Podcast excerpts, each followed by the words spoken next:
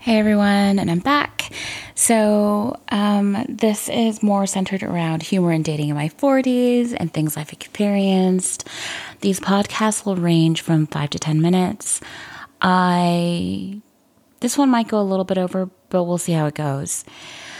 So, something that I thought would be fun to explore is the concept of attachment styles. And this is such an interesting area of psychology. I'm not a psychologist at all. Um, I know I don't think I've ever talked about myself in terms of what I do. I work in tech, um, but I, have been reading about different ways that people interact with each other in life, whether it's romantic or social, professional, etc. And the question that I always have when I interact with someone, regardless of which silo they're in in my life, is why do certain people treat each other the way they do? Or why do they react in certain ways? And I don't mean in like overtly shitty ways, but I mean everyone has an expectation from their partner or their relationship and how people should respond. But where did those expectations even come from?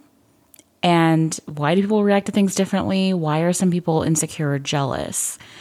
And the belief is that it stems from something called attachment theory, which was developed by a psychoanalyst, uh, John Bowlby, and I think further sort of examined by Mary Ainsworth, who studied the quality of how the bonding between people shapes how individuals relate to others and respond to intimacy throughout their life.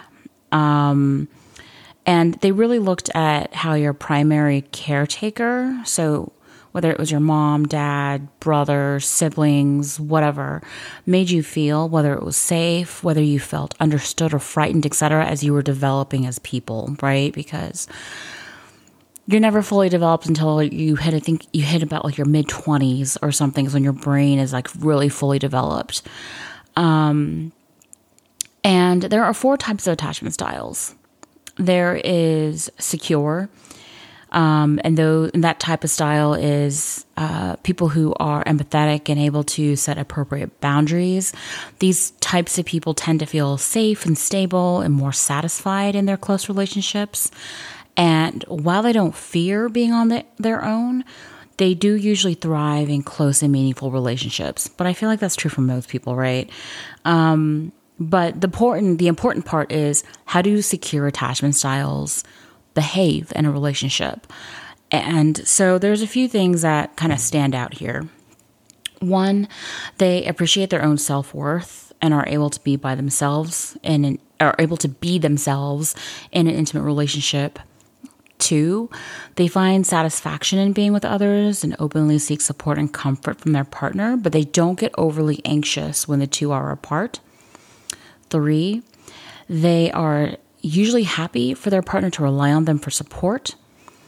Four, they're able to maintain emotional balance and seek healthy ways to manage conflict in a relationship.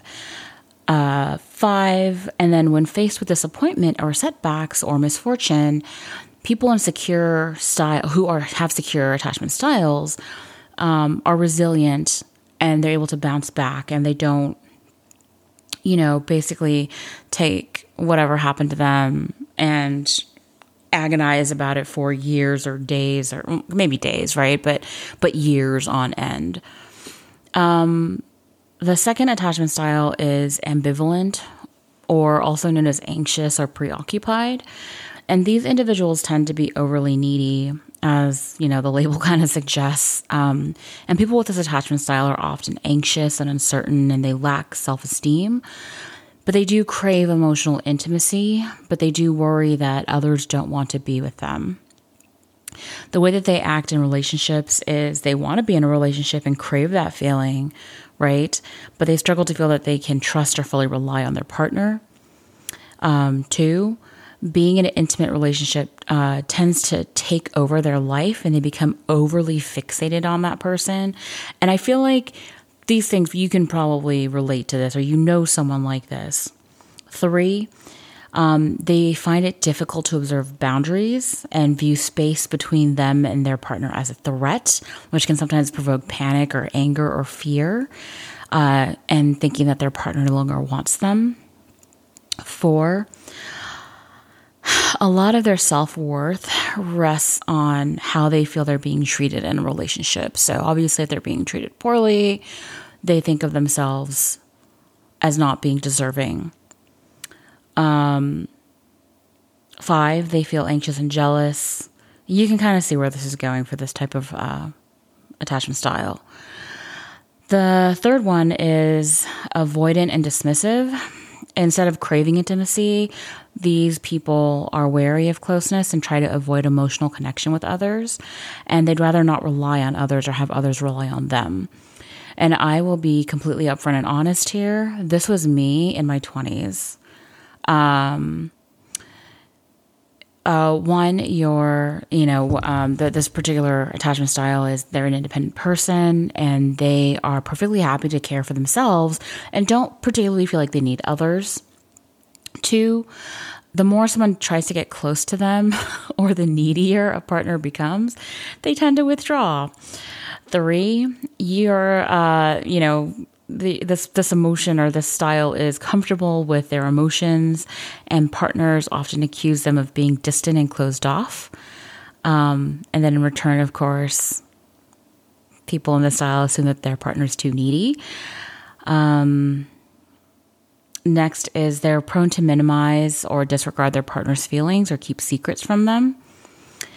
Um, next is they may prefer fleeting and casual relationships to long term intimate ones, which was totally me when I was younger. Uh, yeah. And then the last one is uh, disorganized and disoriented, which stems from intense fear, often as a result of childhood trauma, neglect, or abuse. And unfortunately for these this attachment style, they tend to feel they don't deserve love or closeness in a relationship, which is super, super sad. Um, they may find intimate relationships confusing and unsettling and often swinging between emotional extremes or love and hate for their partner. They might be sensitive towards their partners and selfish and controlling and entrusting. They may exhibit negative behavior patterns and possibly abuse to alcohol or be prone to aggression or violence. Uh, yeah. And so the reason I thought this was really interesting is because when you learn about different attachment styles, you maybe I be able to identify like how you felt or maybe some things you've experienced in your past relationships and I have definitely um, experience not the disorganized, disoriented, but usually I experience the ambivalent or anxious, preoccupied, and it drove me batshit crazy. Um, and the healthiest, of course, is the secure style. And like I said, the uh, the ambivalent, uh, the avoidant, dismissive one was definitely me for a very long time, and a lot of that had just had to do with how I grew up. But it took me many years of working on myself to get to a secure attachment style. Um, my life was one of like constant self soothing and management of my own life. But I've always been very self reflected. So as I grew older and analyzed my parents and and things along those natures, I recognize that they did the best they could from how they grew up and what they knew and how they were raised because my parents didn't grow up with much money or any money and um, I'm also not white. so they, so my parents both also grew up with, um, and they had they had a much harder life than I do now. And I don't blame them uh, because I know they love me and I know that they really did try their best. But I will I will credit a lot of my growth to my brother because he was the one who almost raised me when my parents didn't.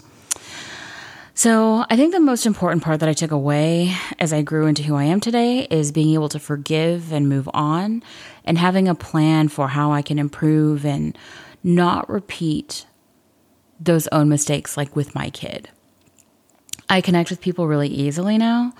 And of course, I'm confident in who I am and I have a strong sense of self worth. And I will admit that once I establish a rapport and trust with someone, I am good at communicating my needs and feelings and opinions, but I'm also really good at stepping back and listening to my partner. I do struggle though when I'm in a relationship that's out of balance. Like my partner, like I said, is one of those other attachment styles. And I do exhaust myself trying to work with them and understand them and communicate them, or communicate with them rather. Um, and the other interesting part of this is, according to a study done in 2018, that most women actually score higher on anxiety and men score higher on avoidance when it comes to relationships. Um, and the reason I, so the reason I'm kind of bringing all this up, and the reason I wanted to kind of introduce this this subject, if you will, is because when you do start dating someone, it's good to consider these different styles and if you really care about someone, you want to try to continue and grow that relationship in a positive or long term way. Think about them and what they're bringing in terms of how they behave and how they act, and think about how you want to interact with them and how you'll work with them to make your relationship a really positive one. I am one who I definitely follow that mantra of like never going to bed angry. Um, I am not a yeller. I don't throw things. I like to talk things out and make sure I understand everyone's point of view to see if we can kind of reach a status quo, if you will. So, this one was definitely a little bit more serious than some of my other stuff, but I hope everyone has a great week and I will chat with you all next time.